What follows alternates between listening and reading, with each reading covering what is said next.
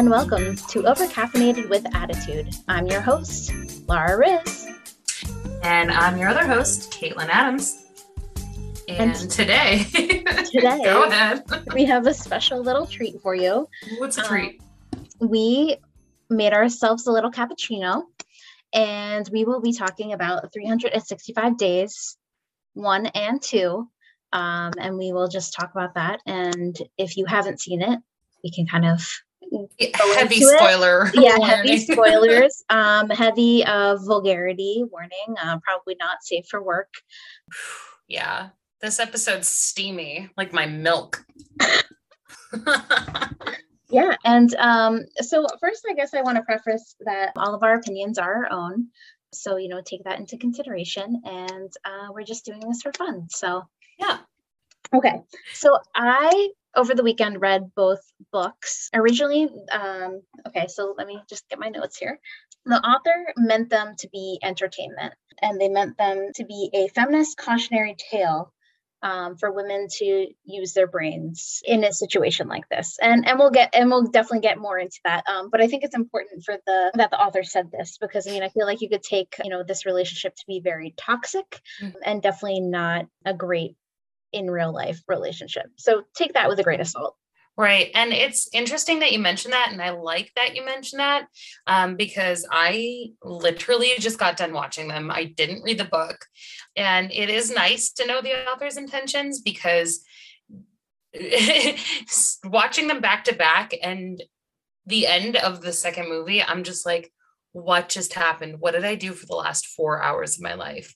But I think when you put it in the perspective of this was supposed to be sort of like a cautionary tale, it makes more sense because I literally said this was like 50 Shades of Grey meets like a horror movie meets like the Lizzie McGuire movie. Like I didn't ever know how to take the tone of the movie. And that might be like filmmaking in general, because I feel like they took a lot of strong choices that I would be very curious to know um, if they're actually in the movie uh, and and the book i mean but yeah there was some things where i was just like wow like the music they chose or the setting but you know in the context of it being like a a cautionary essay to women it, it kind of makes me like it more i think i think so too although uh, we'll have to talk about the third book because they already like did a little translation on it and oh, i wonder if, wow. the, if the yeah we could get into that but i didn't um, know there was a third book i'm so excited yes. because the ending of the second movie i was like now what the unfortunate thing is is that because the author uh, Blanka Lipinska, um, mm-hmm. she's originally Polish, and she actually was a makeup artist before um, she wrote the books, and now she's considered to be the number one author in Poland, which is pretty cool. But she said that there's definitely not going to be any more books after this, and she did do. I think she was actually kind of inspired by Fifty Shades of Grey a little mm-hmm. bit, so we can kind of go into that too. But I think it's being translated right now because the third book is not set to come out in English uh, until until September of this year. So All now. Right. um, I just kind of wanted to get into, and I don't know if we want to get into the plot a little bit, but 365 Days came out at a very weird time in America. Let me just do a little setting for you. Uh, it was June 11th, 2020. There were Black Lives Matters protests. There, we still had President Trump as our president, um, and we were in the midst of heavy coronavirus, things were not really that great. So, um, a friend told me about 365 days and that it was steamy.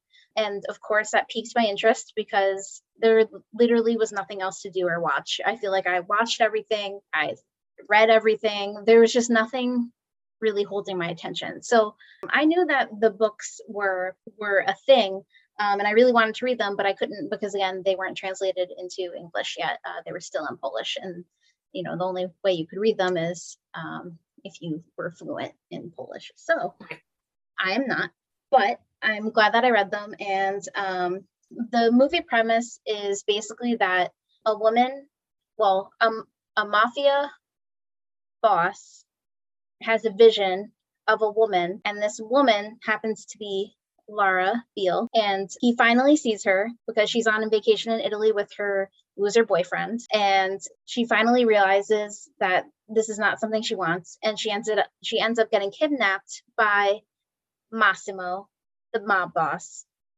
And it, I wouldn't really call it a love story. Um, it's more of a like crime. crime and uh, I don't know, catch and I don't know. I want almost want to say like catch and release kind of situation. Um, he gives her 365 days to fall in love with her, and if she doesn't, then she'll let him go.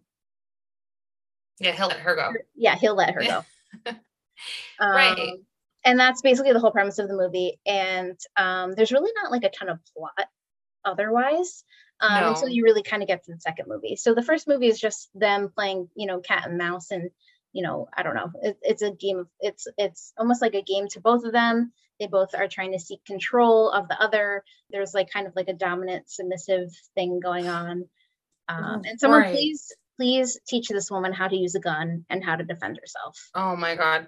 Right. Well, that was the thing like I didn't understand in the beginning when in the very very beginning like her job I guess is irrelevant, but the parallels between like the first scene for him and her, I was like is she in a panic room? Is she some kind of spy? And I thought for some reason she was going to be like working to like catch the mafia.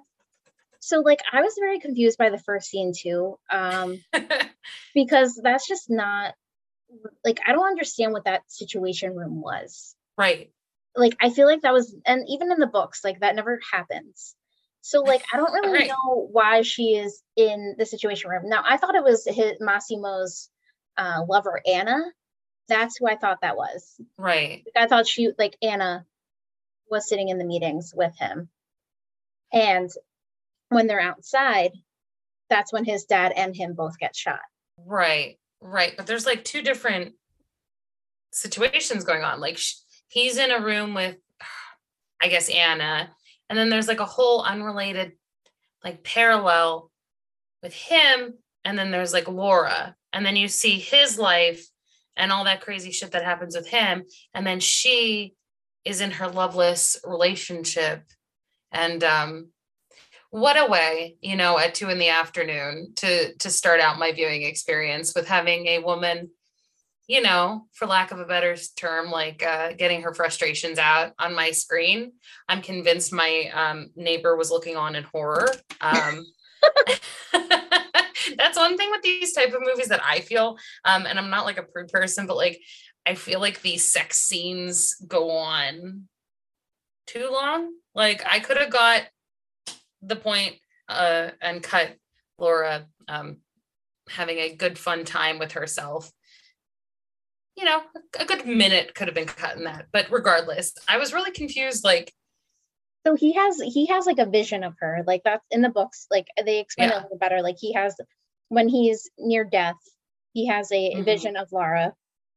And um I think in the movies they try to do that, you know, s- cinematography where like like she's like on the beach or something or she like yeah, like whimsically turns and is like look at my hair flip and Yeah. and it's kind of like that um so i think that's when he like has like that near death experience vision of her and then when he sees her in real life um because Mhm. in the book he's he's like con- he, like five years he's convinced that she's real and then once he sees her she he's like oh my god i need to possess and like capture this woman right. I thought it was actually like literally like he saw her on the beach and then he got shot, which was also strange. Both situations are more strange, but I guess it is more romantic if like he had a vision of her and he's never seen her before, and then he was awestruck when he saw her in real life. Like I get that. I, that's fine. I just think that this the way that they did the films is so different from how the books are. Like I feel like with the books, like Laura is actually like a real person Mhm. and not, I guess, every single um cliche that I feel like women uh when they try to try to do this, you know, Beauty and the Beast or Bluebeard or weird, you know, like make it a fairy tale kind of situation. Um like like she actually has like thoughts and feelings and I, I just don't know if it came across in the movies now that i look back on it because i saw the movies first and then read the Mhm. books but like i think that as a viewer you're kind of doing yourself a disservice by not reading the books because the books like like make these characters complex and right. in the movies i don't think that they were complex if you want to like break it down into the nitty gritty of like you know a film like review Right. And I, I, think that's important to be said because it was a weird, I think they tried to make the, I think they tried to make the characters complex, but it was a matter of bad screenwriting. So it's it's hopeful to know that the books were a little bit better in making the the characters seem like real people because like that's one thing like I loved about the movie. Like, okay, let's break it down. Like one sentence though, I loved them. I I loved them. I thought they were ridiculous. But um as I, I don't know if that is the same intention as the books because it, it threw me off the oscillation between like Laura and Massimo being like caricatures of every ridiculous thing. Like she was edgy and cool sometimes, and then she was weak and frail, and then you know she had a heart condition that made her pass out, which um they totally like kind of forget about in the movie. She would like black out on a whim in the first movie, and then the second one she's very strong. Yeah, so actually it's funny that you mentioned that because that was a, that was like an overall theme throughout the entire book. Like her heart condition followed her through. And it was almost like right. they always were asking her in the books like do you need your pills? Do you need your pills? Like and that was like her like heart medication that like kept her alive. And you're like okay. Like great yeah like yeah right i thought that was really romantic in the fact that you wanted to like Massimo, even though he was literally a criminal and he kidnapped someone. I, okay. the actor that played Massimo um, acted his ass off. All right. He did the most with this character, and it's awful. He was the only one where I really believed like he was in love with anyone. Laura would just like dead eye him and just be like, and he'd be like, ah, I'm so hot for you. And she'd be like, me too but you can't control me and i was just like oh my god like but he was just so passionate so amazing i absolutely fell in love with him and i was like you know what maybe he's not half bad but then i kept stepping back and i'm like no this isn't even like a beauty and the beast sort of situation he literally kidnapped her and said yeah. you can't leave like that's textbook stockholm syndrome like yeah she might have fallen in love with him but like he was literally her captor. Like he said, you cannot leave. I don't know. That that always like made me like think weird things. I went back and forth with thinking their love was sweet. Um, for those two aspects. One, he was so good at, you know, cherishing her. And that was really the character. He did really cherish her and he did really love her and he wanted to protect her. But then there was this awkward, weird side where they tried to make him dominant. And unlike 50 shades of gray like i believed it in there regardless of the bad acting and here i'm just like that seems uncharacteristic he's a mob boss things like that but i don't know. This weird s&m relationship didn't exactly mesh. In the books i think i think it's more believable to believe that he's more dominant i guess because like there's just so much more i guess backfill to the story. Like mm-hmm. with the movies, there really wasn't like again a plot to like move yeah. it along. so, yeah, it was I like mean, I'm tough, but I'm tortured. I'm a yeah. bad boy, but I'm sensitive. And every time they would be in the bedroom, like she'd kind of control him, which I kind of thought was cool. But, but yeah, also, when- like what frustrates me is like they were so about the clothes in the movie that you're like, who is Laura? Like I don't mm-hmm. even know like who she is. Like I just know that like like like what is her past like they didn't even like do a good job of like i don't know like giving her um a past or like like even with like olga like uh mm-hmm. her help or yeah i think it's olga um olga so in the book it's um massimo's half brother is domenico um mm-hmm. and he's like massimo's little henchman and he falls in love with her best friend Olga mm-hmm. and then like Olga like has like a whole past and and and like Olga is almost like the more interesting I think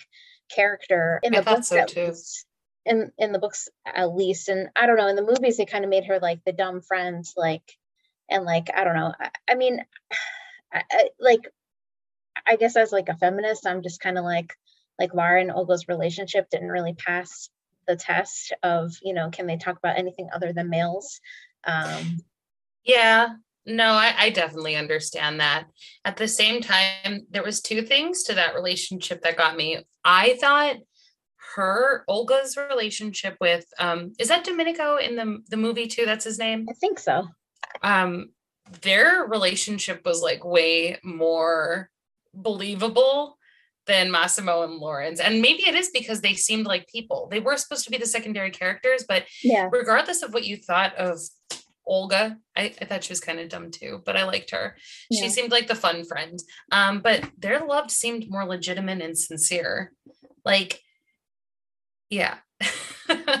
and so 365 days, major spoiler ahead. So if you didn't yes. watch it, then turn it off and come back or whatever. Turn off the whole episode. We're spoiling this whole game. do what you want. But in in so at the end of 365 days, Laura and Olga are in that car crash. Mm-hmm. Um, and she loses the baby. Oh. Which Massimo totally like got her pregnant on purpose, but we're just gonna um maybe yeah talk about that uh, like in one second. So in the books, she doesn't lose the baby. Oh. That's so interesting. She's pregnant throughout the entire second book. Now, I kind of think that it was a mistake not to continue with that plot only mm-hmm. because I don't know how they're going to do the third like third um movie because like at the end of the second book we're kind of jumping around here but at the end of the around. second book she my, she gets shot mm-hmm.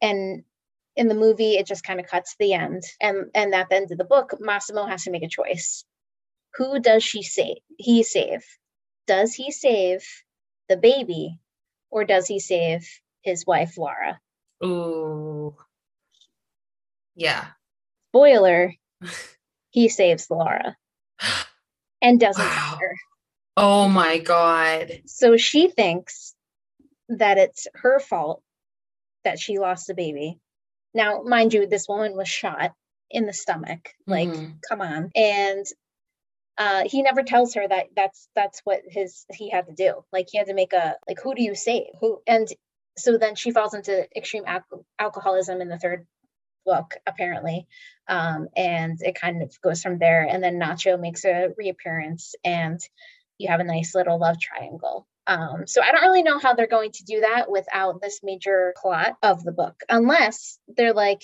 because in the the way that the second movie started, I was really annoyed that they just totally skipped through all of like that like recovery and whatnot because I feel like you're like, I don't know, it didn't happen in the book, or maybe it did. I don't even remember. But like, how do you how do you go from a car crash ending on a major cliffhanger to now we're at their wedding and it's all good. Right. And it was unclear as a movie viewer in the beginning to even know really what happened. They're like, they're to kill Laura. And then it cuts to black in the end of the first one. And the second one, it's like, we're getting married.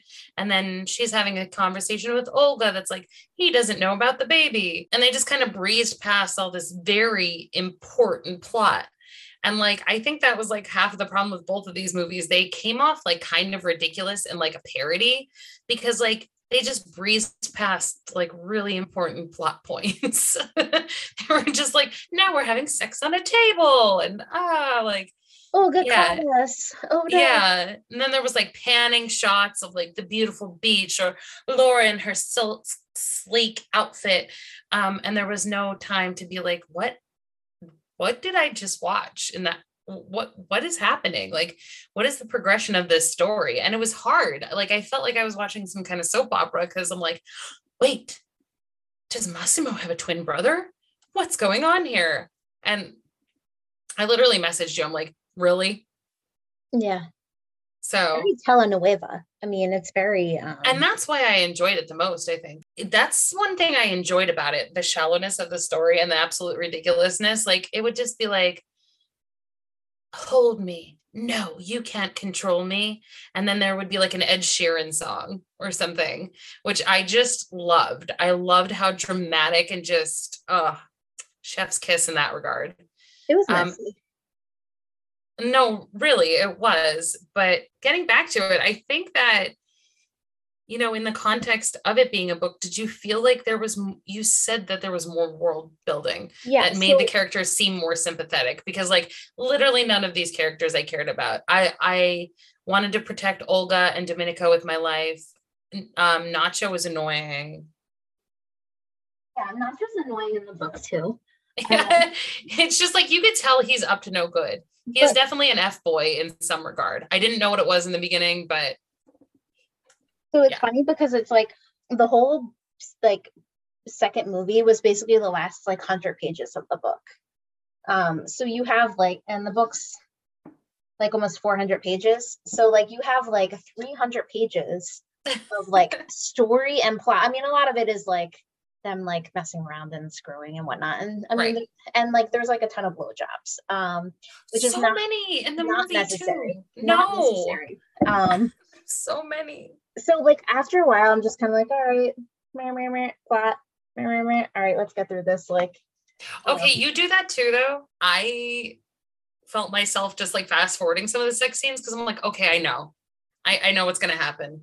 They're gonna look at each other. Some great stuff's gonna go on, but after a while, I was just like, all right, I want to get back to like what's happening because I think it was a little bit more compelling than those passionate scenes. yes. Although it, it kind of. Like, how does like my my main question when I was like thinking about like what we would talk about is like, how does he have any time to be a mob boss when he is just screwing around the whole time? Like, doesn't he have like like guns and like drugs to run? Like, when is he doing that? Because I mean, she and even the books, like she takes up so much of his time and attention, and she's always storming off and like running away and like so dramatic. so dramatic and i'm just like all right like but like can we get back to like the like mob stuff like i Mhm. would have loved to see her coming in with i guess more of like like a badass attitude of yeah i can shoot a gun like making you know like i just would love to see her like i don't know already have like that martial arts background and just be like a a black widow or like just you know be able to like defend herself in these Mhm. situations because she gets kidnapped not once but twice twice? and i think in the books she like i don't know she's friends with like a lot of like like seedy people so Mhm. I mean, I don't even know how that happens, but I just don't understand how Massimo has any time to be a mob boss when all he does is basically, you know, sleep with his wife. Good for him. yeah, and- like and we get it, bro. yeah, and like somehow like be like this like major player among like the mafia families. I don't know how. I I don't know how he has that. Right, right. So I think there's a discussion to be had there because um, Brian walked in blindly um, into like the second one, I think, or like the end of the first one. And the- he's like, Yeah, yeah, I would have that much of a love life too if I didn't have a job. And I'm like, Brian, he's supposed to be a mafia boss. And he goes, What? And he was just like, so like, because he just thought they were just rich people having fun on a beach. I'm like, no, he's supposed to be a mafia boss. He's like, this is ridiculous. I'm like, that's what you think is the ridiculous part of this movie? Okay, that's where you draw the line. But he was enjoying it too. But regardless, um, that kind of is, I don't know, intentional. That like she was his weakness. That's how, what I got from it because like Oh yeah. um going into the second movie then um that's kind of the whole point they really didn't think that he was a major player because he was so distracted with her instead of actually you know running a crime syndicate which i i, I would believe would take up a lot of your time yeah. And little bit, so- just like a tad. yeah we come in um, to their relationship they're married they're happy they're whatever they're sleek they're fun and you think that she's going to be like this cool smooth like mafia wife um, in the beginning of the second one. That's what she seems like after they get married she dyes her hair back from blonde which was very strange to me. Let's put a pin in it for two seconds. I don't want to lose my conversation but side note that blonde wig that they had on her in the end of the first one and the beginning of the second one. So, for some context, her and her friend Olga go for a spa day because that's what girls need after they've been kidnapped for a year is just like a little baby spa day to, you know, like refresh themselves. So, her and Olga go to the spa and they get refreshed. And for some reason, she has like a platinum blonde bob at the end of it, Laura, which she is rocking. I mean, she is a very gorgeous woman. I'm not going to lie, but the wig was unreal. and I mean that in the worst possible way. Like there was like fiber strands that you can see like hanging off of it. It was just very fake. I didn't like it. I didn't understand. So see, you after- noticed that in House of Gucci too, and I did. I, did I, I I'm not. I guess I'm just not really paying attention to the wig game. Um, it's not really something that I, I'm like really looking at when I'm like watching a film about you know basically a soft porno. That's just not my main focus. I guess I don't know. I think my mind goes to different places than you. Then I'm not sure. but yeah, yeah. Um, after I was bored with all of the pornography that was laced in the film, I was looking at the horrible character and costume design. But um, yeah, wig was awful. So when she has that for her wedding and then they dye it, she's sleek, she's fun. We're coming back to it. So she's at this party with Massimo and she's just uninterested by his like mafia talk. Like, ugh, ugh, I can't be bothered with your business that you have to do with your business. I'm like, which by the way, girl, pays for your, all your style of your spa days and your outfits and the fast cars yeah. and everything. She's just like, nope, not interested. You know, please, you know, throw me up against the wall and let's just continue what we're doing. And I think that's right. the problem with it. Her, my, but I, it's just crazy. Like I just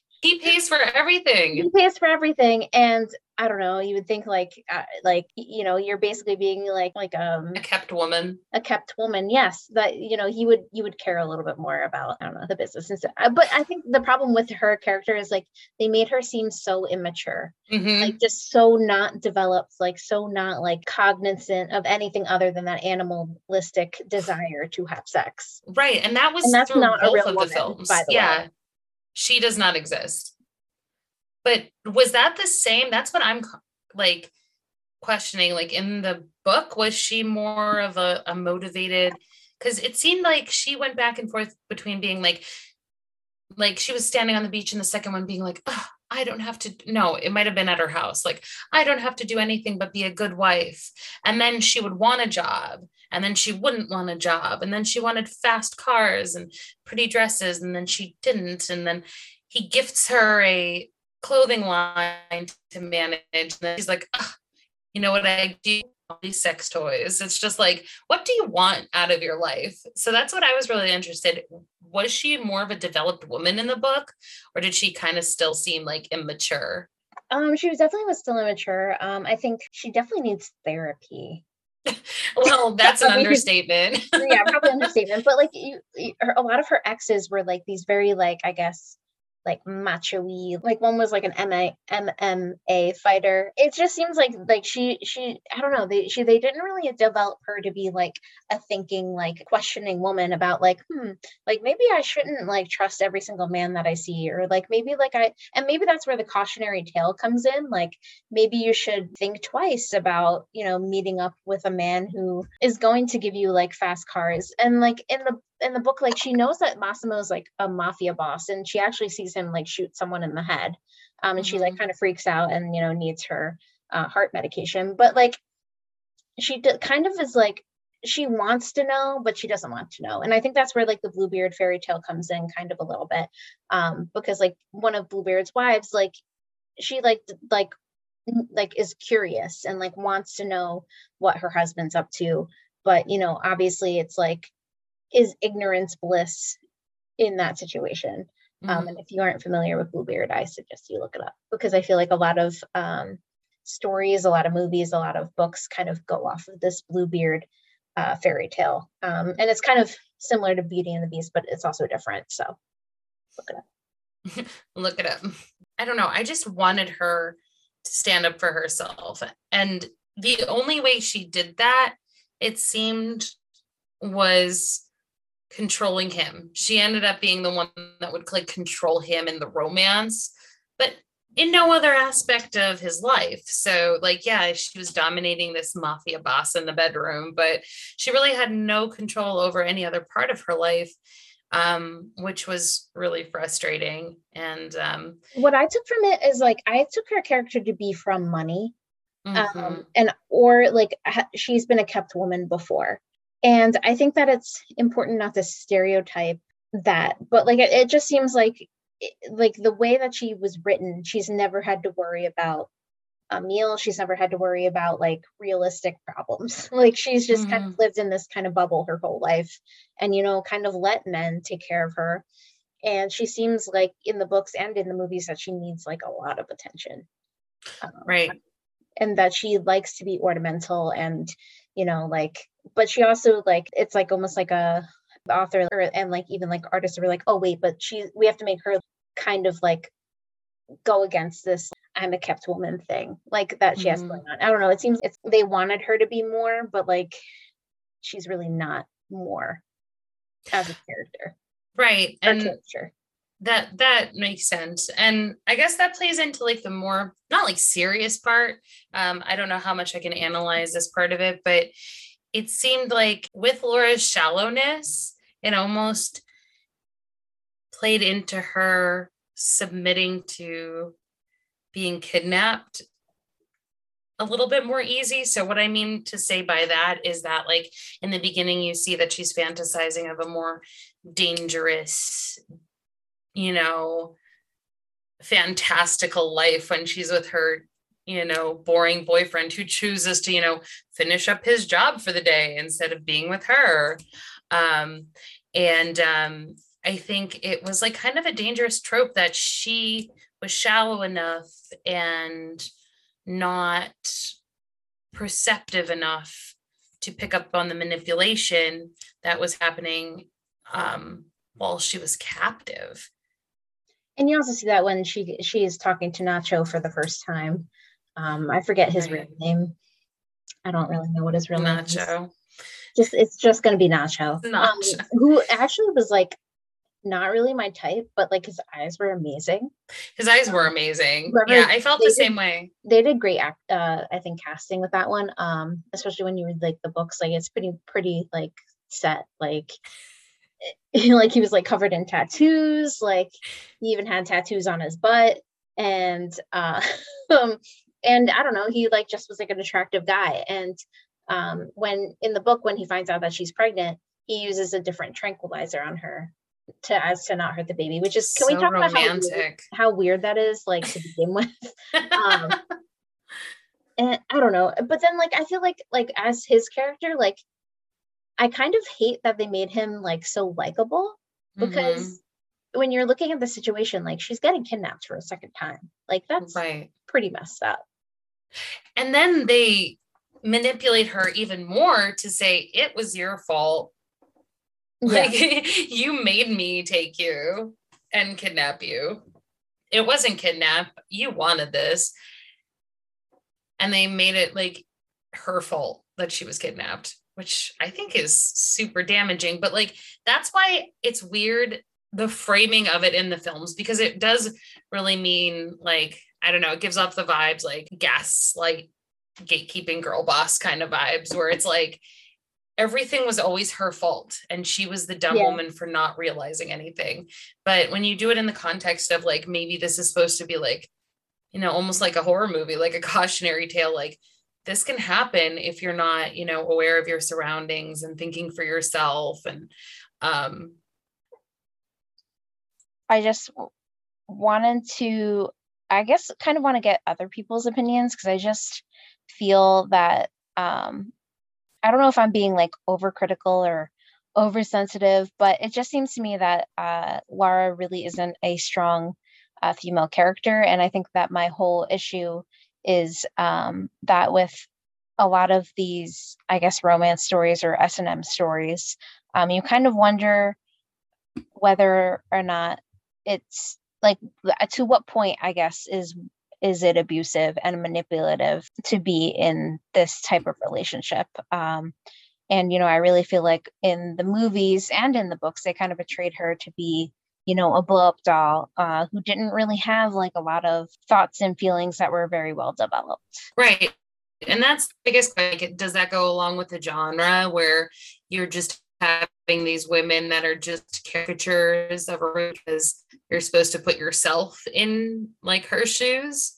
Or you know is it just like lack of character development? I think that's really an interesting point and i would love to see like an example of like a quality S&M relationship in a book. Because I think that we're only seeing these examples of like manipulation and you know deceit that starts out these like then quote unquote consensual relationships which is you know frustrating. Because I think that Laura could have been a, a way stronger woman. Um, but you know she was kidnapped and manipulated for half of the first part of her relationship and then it happened again to her so in another way. So yeah um i would love to know what the audience thinks. Hello listener it's you. Um but yeah i would love to know. And i also want to know your recommendations for um, romance novels especially smutty ones. Um, that's going to be my new identity. I'm going to just read romance novels. I love that. So.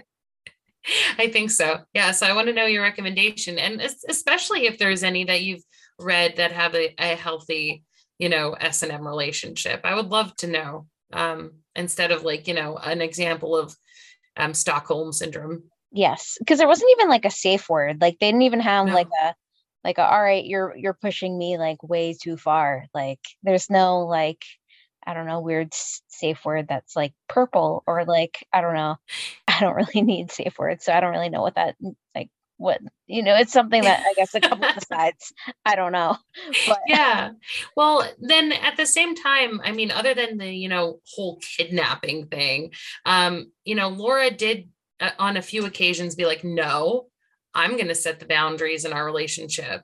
But which was cool because like it was obvious consent with their like relations but it was formed on the fact that he kidnapped her and said be in love with me or no. So like does that set the basis of like is she, does she really have consent even though she's like saying she does or is it the illusion of consent?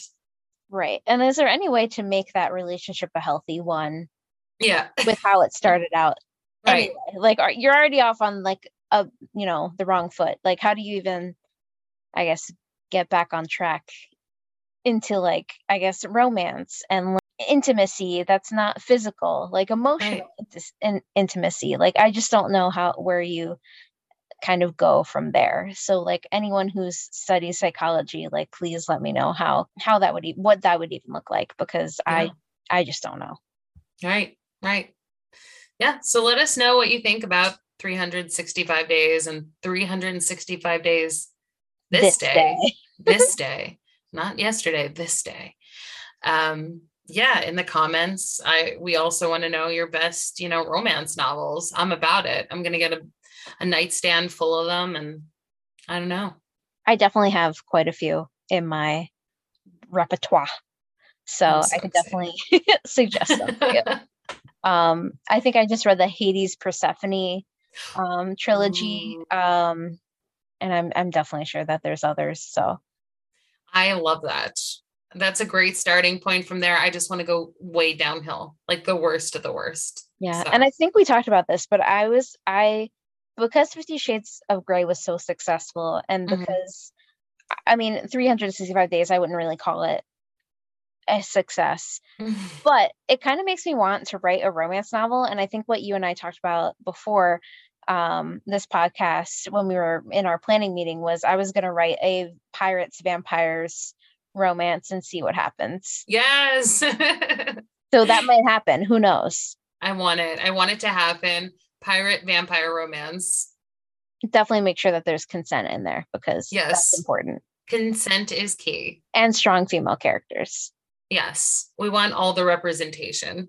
Yeah. So let us know what you think. I had a blast recording this episode. I had so many. Okay. Um, my favorite quote. I didn't know how else to throw this in here. So my favorite quote from the two movies, even though there was a lot of them that could have been runners up, was um, when Olga and Laura were talking um, after, you know, Laura was kidnapped for a year almost, and um, Olga had not heard from her friend and thought she was you know, dead.